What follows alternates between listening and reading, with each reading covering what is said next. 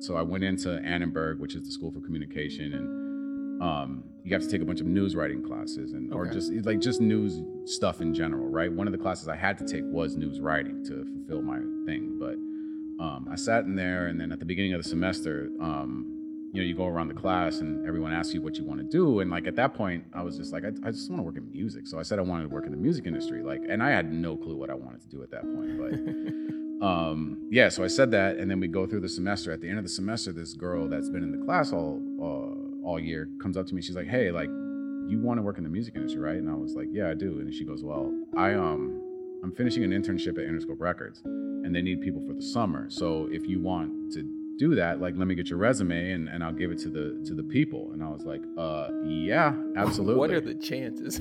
I mean, listen, like that's like I've had there's certain moments in life that I look back on where I'm just like I can't believe that that actually worked out the way it did. But that that's definitely one of them where I just happened to say something off the cuff and then like you know six months later like someone's like, hey, do you want to do this? And I'm like, absolutely. And then that turned into my career.